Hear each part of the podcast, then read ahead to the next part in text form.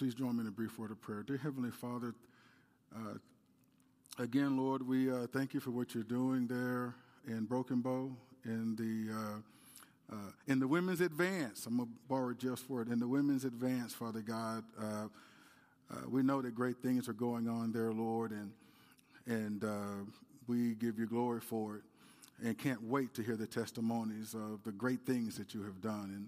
And and Father, we thank you uh, for uh, the experiences that, uh, that we had in Mexico, Father God, and, and, and what you're doing all around the world uh, through people who have said yes to you and um, are doing great things in the name of the Lord. And, and Lord, uh, we avail ourselves to you as the word is about to go forth. Lord, I pray that we humble ourselves and incline our ears to you, Lord, and, and and take the approach of what is it you would say to me today, Lord? Highlight to me, if it's the whole message, it's the whole message. If there's a part of the message for me, Lord, I want to be sensitive to that. So, uh, Holy Spirit, just uh, guide me and give me a sensitivity to what it is you're speaking to me, uh, that I might run with it uh, in the name of the Lord. And this we pray in Jesus' name. Amen. Amen. I'm going to ask you to go to 2 Corinthians chapter 3 today. The title of today's message is Letters from Christ. Letters from Christ.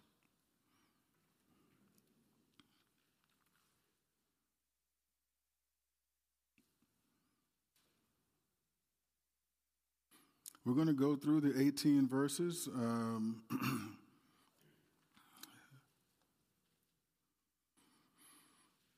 and we'll see what God says to us as we go through them. Starting at verse 1 of 2 Corinthians chapter 3, which reads Are we beginning to commend ourselves again?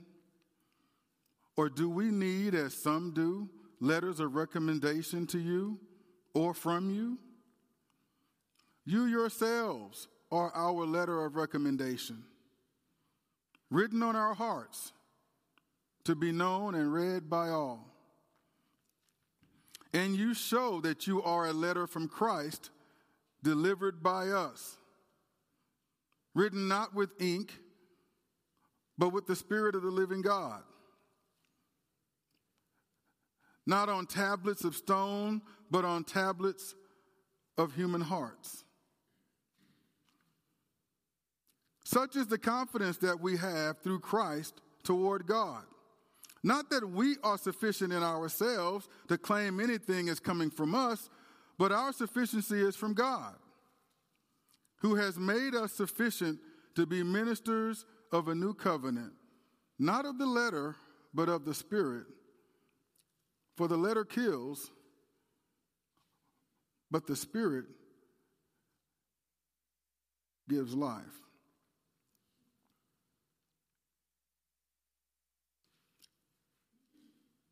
So, Paul,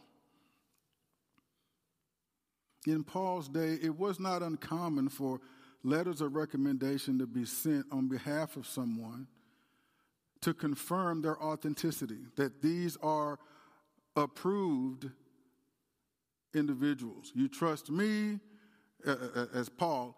I'm the Apostle Paul. I'm sending Timothy. Here's a letter of recommendation for him. I co sign him. He is legitimate. Without letters of recommendation, anybody could come up and claim, I'm of Paul. I'm an apostle. I'm a prophet. I'm an apostle of Paul and deceive and do great damage. Right? They're not the real deal, but people, if they're if they're not careful, they can receive wolves in sheep's clothing. But there's nothing wrong with letters of recommendation or letters of commendation written on a piece of paper. But Paul goes further and says, You are our letters of recommendation. You are the evidence that we are the real deal because it is evident in your changed lives. It is evidence in your transformation. It's evidence in your walk with God that we represent God, that we're called of God, that, that, that we're led of the Spirit, and that what we are bringing is the truth of God's Word. See, the gospel is about changed lives. It's not about a good word.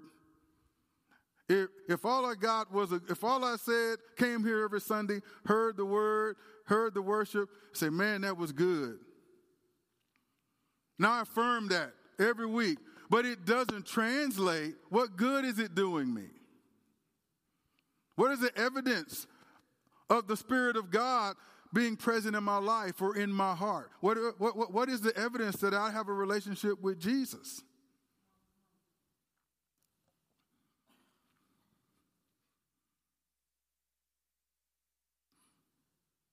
You yourselves are our letter of recommendation, written on our hearts to be known and read by all. See, there are certain letters, maybe letters to your beloved, that ain't for everybody to read.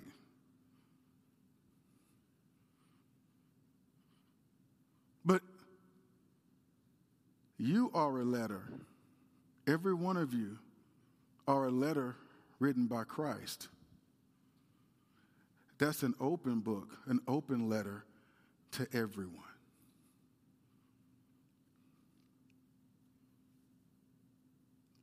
You are to be known and read by all. Verse 3 and you show that you are a letter from Christ. So the message, Letters from Christ, is about you. You and I, we are letters from Christ. I know people like to say, well, faith is a private thing. No, no, not one that understands the Great Commission, not one that's following in the steps and example of Jesus Christ. Because a private faith is no light that can shine in the darkness right? And so you are a letter written in Christ. Your life has meaning, your story has significance. You are important. You, as a member of the body, you're, you may not be pastor. You may not be speaking in front of the congregation. You may not be uh, missionary uh, on the foreign mission field and so forth. But you are a part of a body that needs every one of its members. Right? You know, I can't say I don't need you. You can't say you don't need me. The hand can't say you don't need the foot. Right? The leg can't say I don't need the arm because we're all a part of the same body. Whatever trauma is visited on one member of the body is a trauma visited on the entire body. I took a tumble in Mexico at what's that thing called? A gazebo? Man, they make things so little. And going down the steps of this gazebo, which is all stone, I thought I could do it.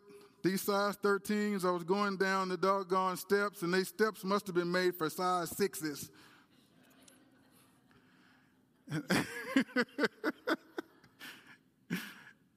and, and, and my shoe slipped over the edge of that doggone step, and boom, I hit, hit and slid down the steps. My left forearm took the brunt of it, hit the front edge of one of those concrete steps, and it is still hurting today. Now, my arm was hurting, my whole body felt it. My whole body's affected by it.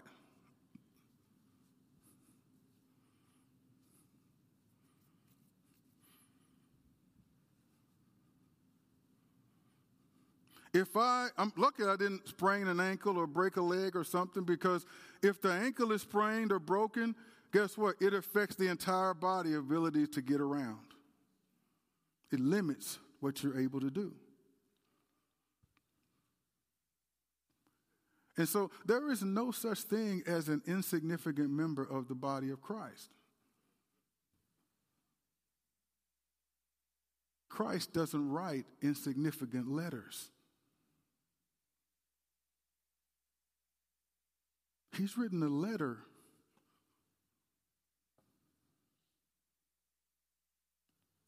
in your life. Your life is a letter written by God. And there are people who need to read it. Amen? There are people who need to read it. There are people who will be blessed by it. There are people whom, if they read, if they're allowed to read the letter of your life, it can make all the difference in changing theirs. And so I would encourage you to give others the privilege of reading the letter that Christ has written about you. Amen? Amen? Don't be scared. You don't have to be an evangelist to share your story.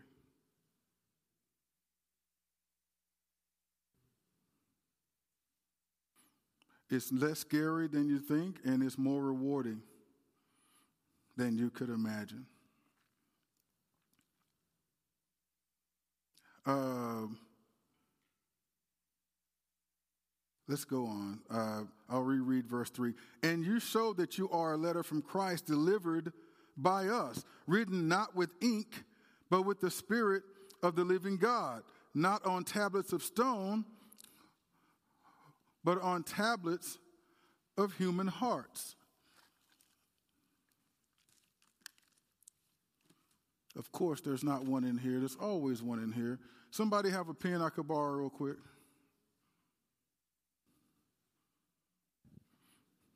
I'll get it back to you. I tell you what, you got pretty handwriting. Can you give me a notebook too? Thank you. I promise you'll get them back. But here we are. Let's imagine all this purple. I always write in purple, sorry. Is this a letter?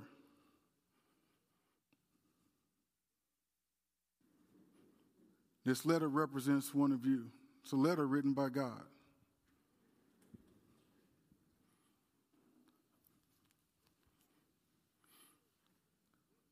Based on what Paul is saying, this pen, Paul is the pen. The person whose hands he's in is God's hand. Right? So God has Paul as his pen, and he's telling them, You are this letter of Christ that God written by us. He's not saying that we did the writing. He was saying we were just the instrument in the hand of God. God is the one who wrote the letter. And you know, the ink that's on these pages, what's written, that's, that, that's the Holy Spirit.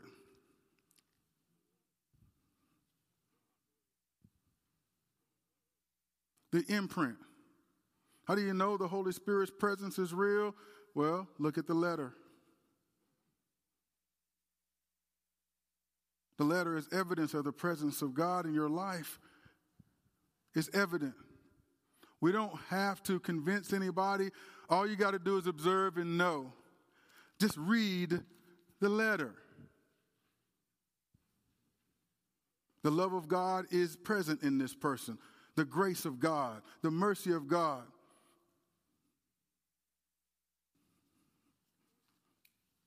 And Paul wanted to make sure that they understood he's not boasting about himself or his co laborers in the ministry, he's giving glory to God.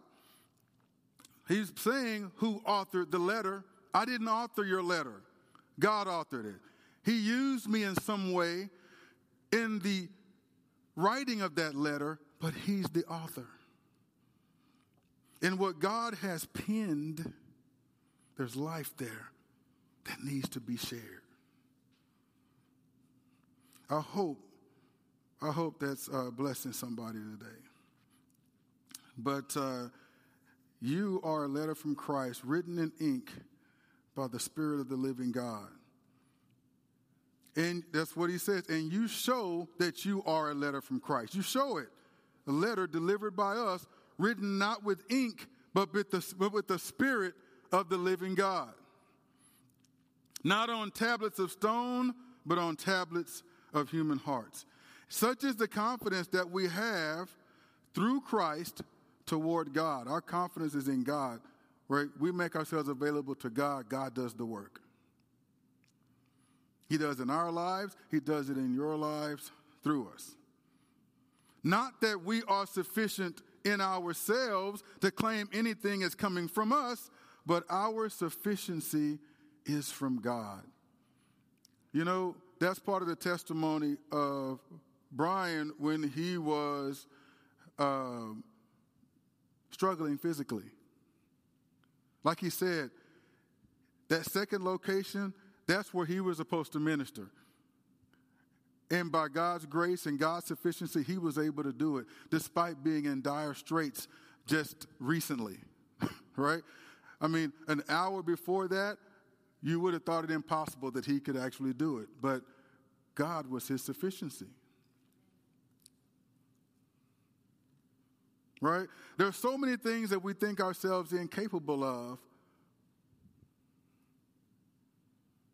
But you know what that is? It's a mistake to think that because, you know, that that's a that's a desire or going after some level of self sufficiency. And self sufficiency doesn't need God.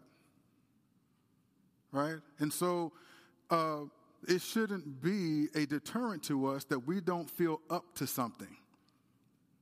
Right? What we need to find out is is God leading us in that direction? Does He want us to do it? Our sufficiency doesn't matter because He is our sufficiency. So if God says that we that's who uh, He called us to be, and that's what He wants us to do, then our job is to trust Him and say, Yes, Lord, I will obey. I don't know how you're going to do it with me, but Lord, you're God and I'm not. I, I say yes. You're going to need to be my sufficiency here. As a matter of fact, you are my sufficiency.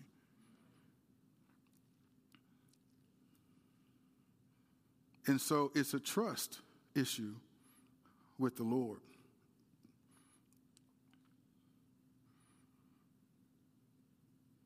Not that we are sufficient in ourselves to claim anything as from us, but our sufficiency is from God, who has made us sufficient to be ministers of a new covenant. Not of the letter, but of the Spirit. For the letter kills, but the Spirit gives life. I just want to read a few verses. Uh, Jeremiah 31, verses 31 to 34. Uh, through the prophet, God tells us told us way back in the old covenant days that there was going to be a new covenant. And he says here in chapter 31 of Jeremiah, beginning at the verse 31, says, Behold, the days are coming, declares the Lord, when I will make a new covenant with the house of Israel and the house of Judah. Not like the covenant that I made with their fathers on the day when I took them by the hand to bring them out of the hand of e- land of Egypt, my covenant that they broke though I was their husband, declares the Lord. For this is the covenant that I will make with the house of Israel after those days, declares the Lord. I will put my law within them, and I will write it on their hearts, and I will be their God, and they shall be my people. And no longer shall each one teach his neighbor and each his brother, saying, Know the Lord, for they shall all know me from the least of them to the greatest, declares the Lord. For I will forgive their iniquity and I will remember their sin no more. And Paul says he has made them sufficient ministers of the new covenant.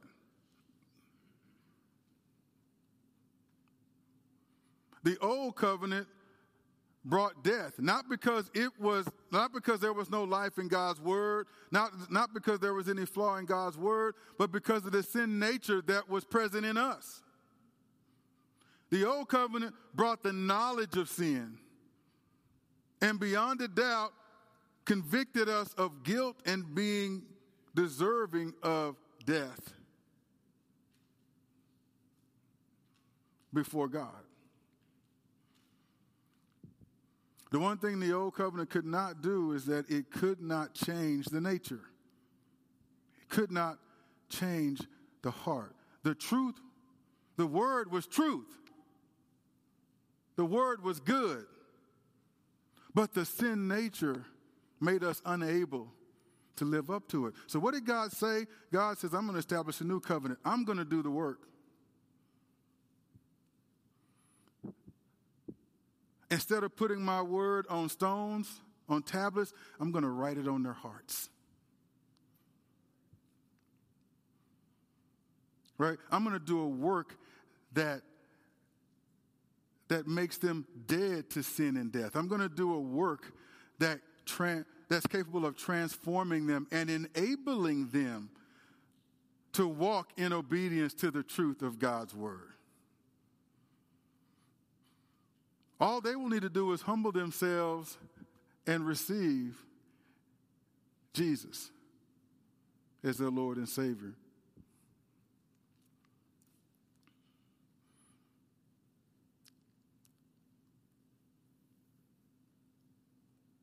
to me, that's a lot simpler. Dale, Dale uh, Barnes, our founding pastor here, he's, he often says it, you know, emphasizes the new covenant.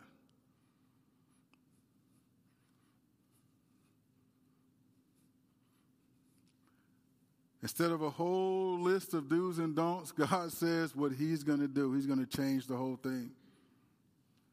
And He's going to write it on our hearts and minds. And he says, You're going to have to confess with your mouth the Lord Jesus and believe in your heart God raised him from the dead. Right? And uh, once you do that, that, once you do that, you've entered into a covenant with God, and God begins the process of writing the letter.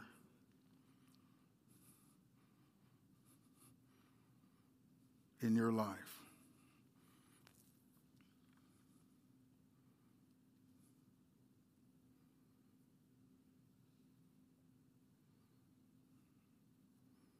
But I just, people think that when we get into the new covenant, oh, well, we don't have to even look at the old covenant, uh, at the old covenant, the Old Testament. I don't need to even need to know that.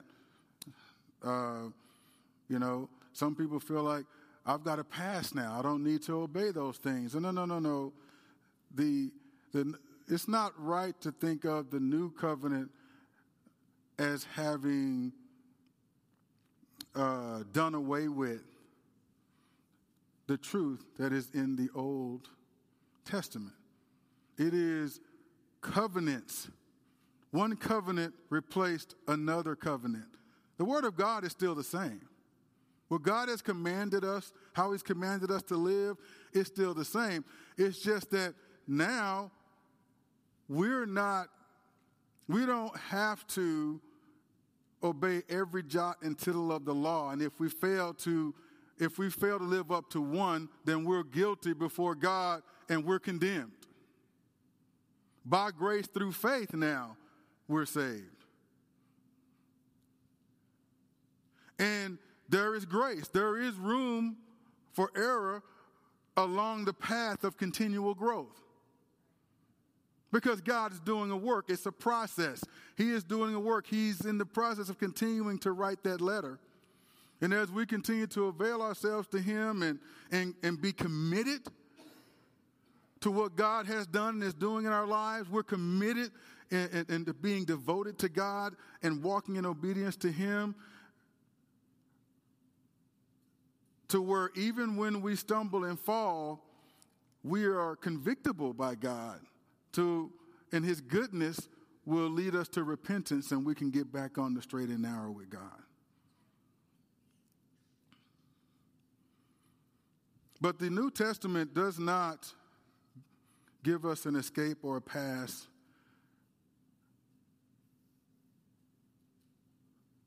from biblical truth that was expressed in the Old Testament. It confirms the Old Testament. It just dealt with the sin nature in a way that the Old Covenant did not. So we've got a new covenant. And you're God's tablet. He's got a pen. And he'll use pastors, ministers, people, uh, parents, godly parents. You're raising your kids in the nurture and admonition of the Lord. Guess what? You're a pen in God's hands with your children.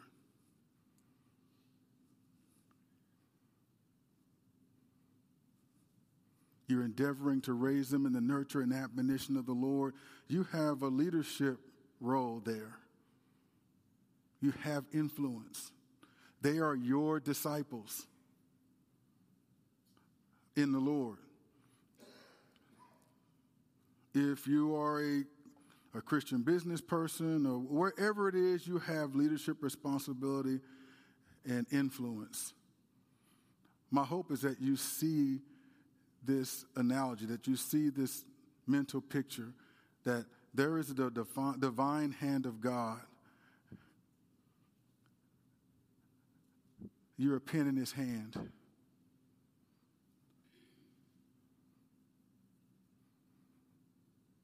And in various ways, he's using each of us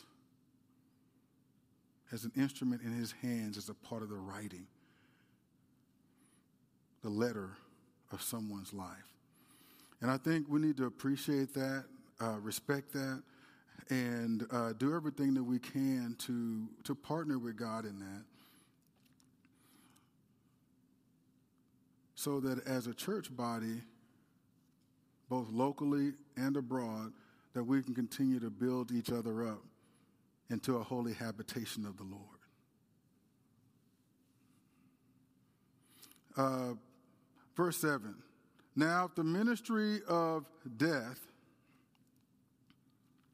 because I got to move it along here. Now, if the ministry of death, carved in letters on stone, came with such glory that the Israelites could not gaze at Moses' face because of its glory, which was being brought to an end, will not the ministry of the Spirit have even more glory? For if there was glory in the ministry of condemnation, the ministry of righteousness must far exceed it in glory.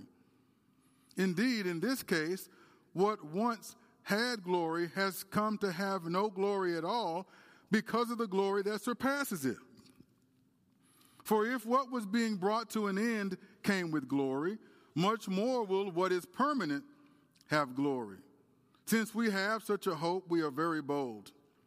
Not like Moses, who would put a veil over his face so that the Israelites might not gaze at the outcome of what was being brought to an end but their minds were hardened. For this day, when they read the old covenant, that same veil remains unlifted. Because only through Christ is it taken away.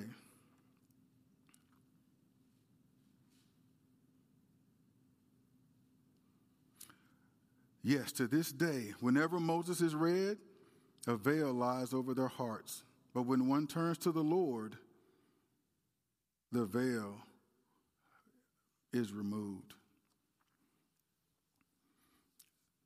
Some of y'all have heard this from me um, a, a, number of times, um, but I'm, I'm, not ashamed to say it or nervous to say it to a, a larger audience.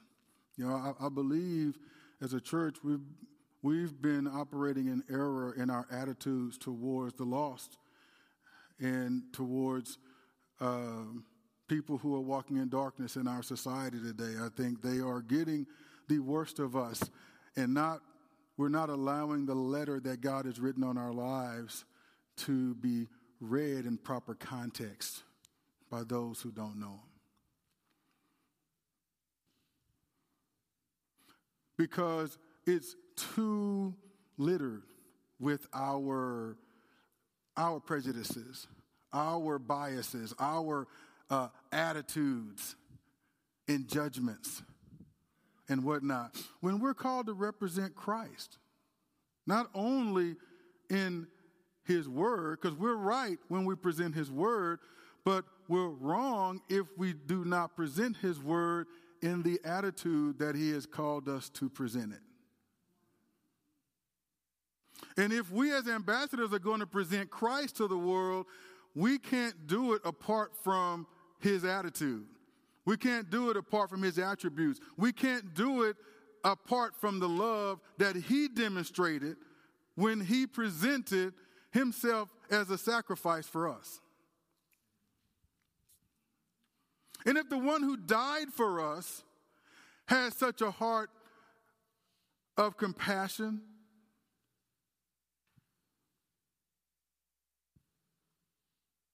for sinners,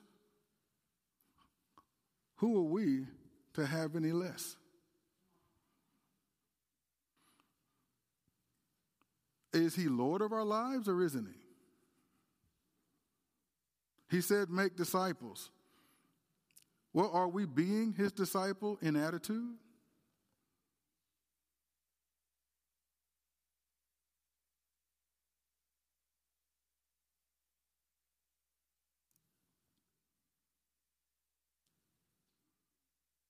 This here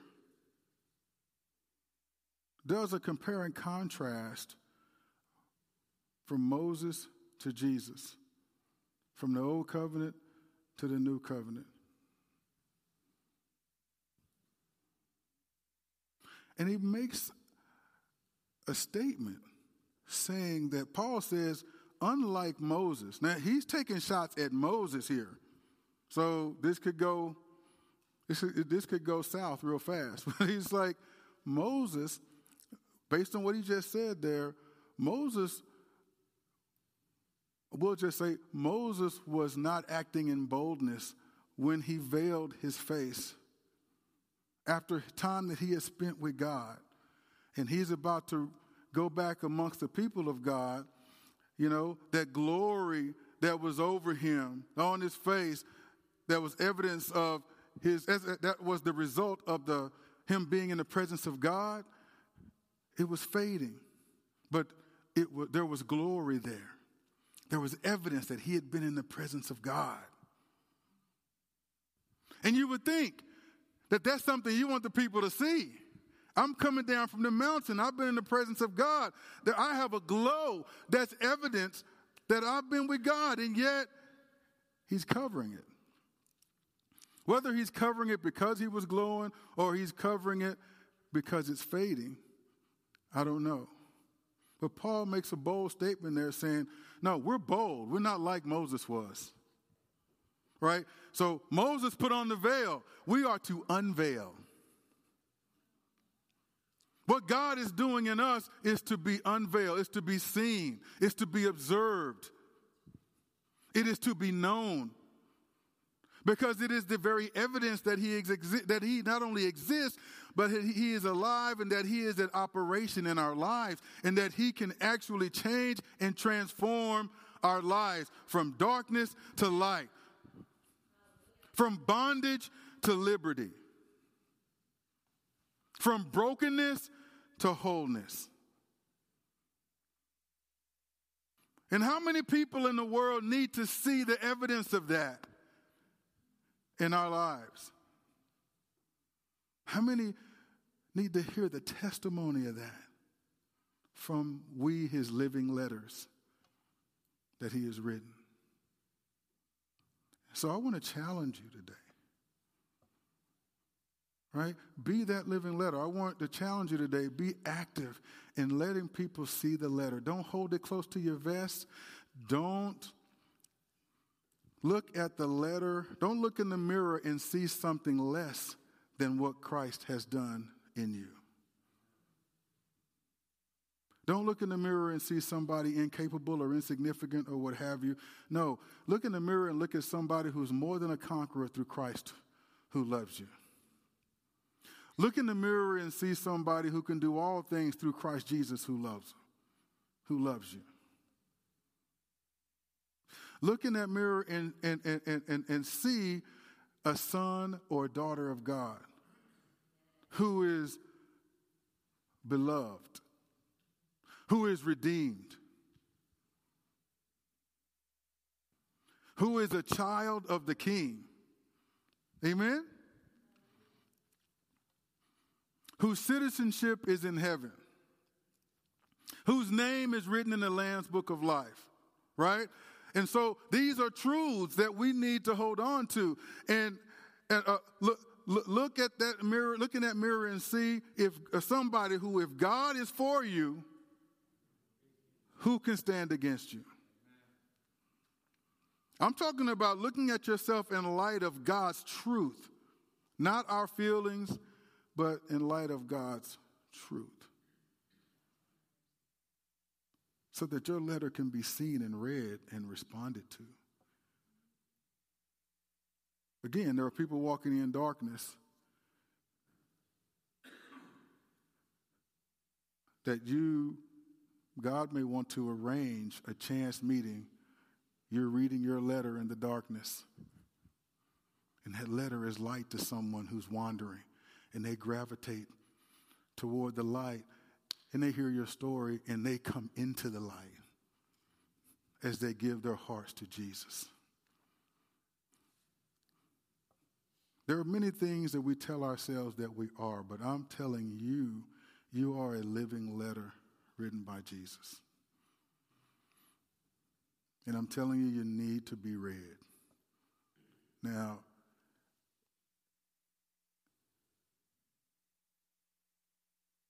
it's going to be up to you whether you're going to receive that. And was that me? I guess I should have shaved the, the goatee. I'll, I'll finish the last couple of verses here.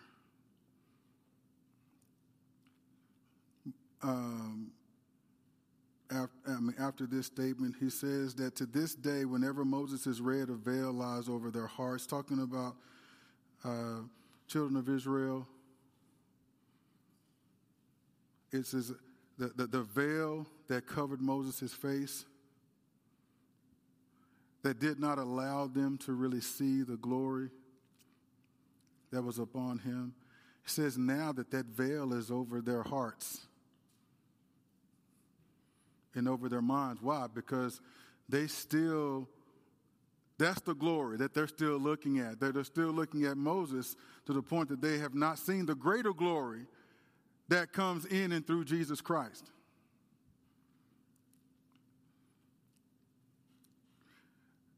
But if we understand that about them, then we need to understand that about those in our society who don't go to church, who don't know Jesus. The veil is still over their hearts and over their minds, right? And the only way, I mean, we could pass laws, we can do, you know, have causes and try to force people to not live a certain way or to do things like we think they ought to be done, but that won't do anything for them for eternity. We can force our kids to conform but the real objective is to reach their hearts. Right? And so here, unless the veil is taken away, they're doomed. Right? And so, and it says the only way, only through Christ is it taken away. Well, then that should spur us on to tell our story. And in the telling of our story, to give Christ the glory to let people know that my story is not unique in, in, as far as God's ability to transform your life. Let me tell you about let, let me tell you about the one who changed my life for the better forever. Who can do the same and wants to do the same for you. You don't have to be a great orator for that message to resonate. And he says, verse 17, now the Lord is the Spirit. And where the Spirit of the Lord is, there is freedom. And we all with unveiled faces. See, we're not, we're not to veil our faces like Moses did. With the Spirit of the Lord, there's freedom, and we all, with unveiled faces, let, let them read your letter. with unveiled faces, beholding the glory of the Lord, we're being transformed into the same image from one degree of glory to another. For this comes from the Lord who is the Spirit. Right? So, so let yourself be unveiled. Let your letter be read. Because you might not be yet what you hope to be. You may not be a totally refined and finished product, but you're in the process of being transformed from one degree of glory to another. And what God has begun, He is faithful to finish. And it's already a great work that God has done in your life. He's faithful to complete it, but you're not what you used to be. And that in itself, as, as we say in, in, in, in our preaching circles, that in and of itself will preach.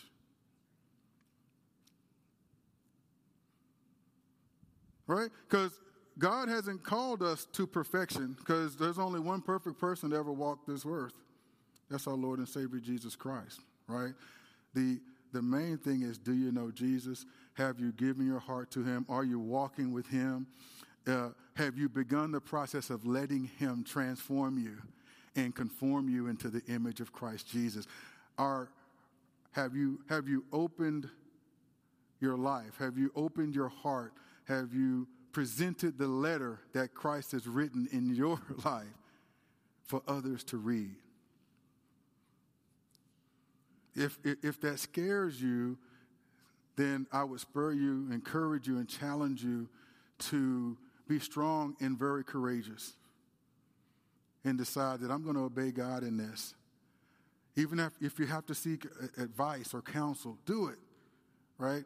Uh, but be actively working towards walking in obedience to what God has challenged you to do. You may not be called on the foreign mission field, but wherever you're at, you're called to be an ambassador for Christ. Wherever you're at, in whatever circumstance you're in, you can let somebody read your letter. Hallelujah. I'm going to ask you to stand.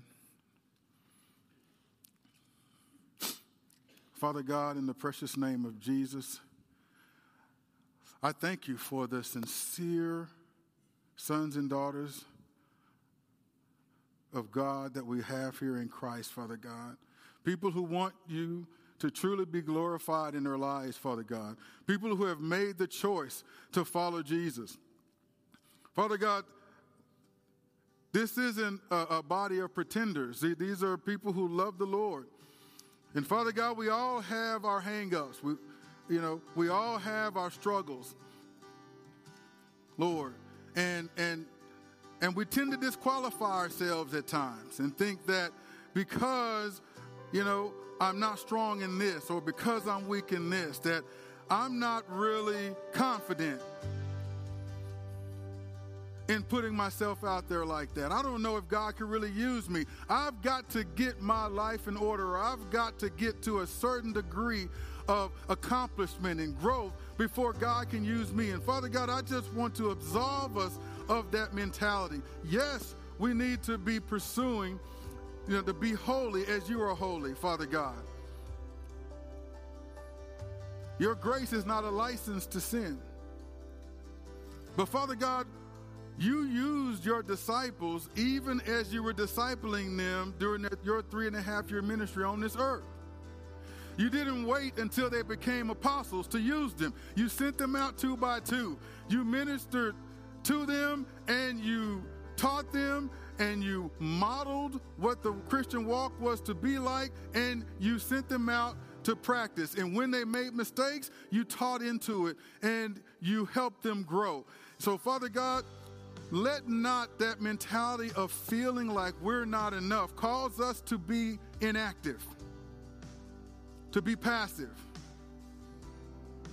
to lack confidence in what you can do in and through us.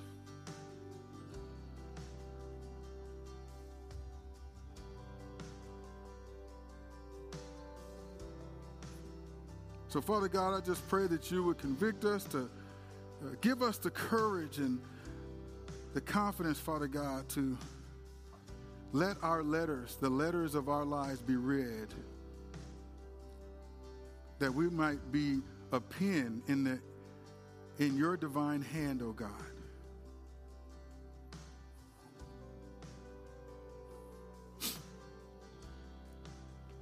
That can help further the, the story and the letter that's being written in someone else's life. We ask you to help us with this, Lord, that we might be better vessels for you, Lord.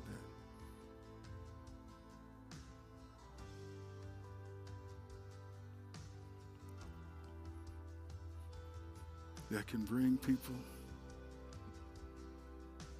to faith in Christ. That they may, as we have, taste and see that you are truly good. Lord, we ask you and thank you for it in Jesus' name.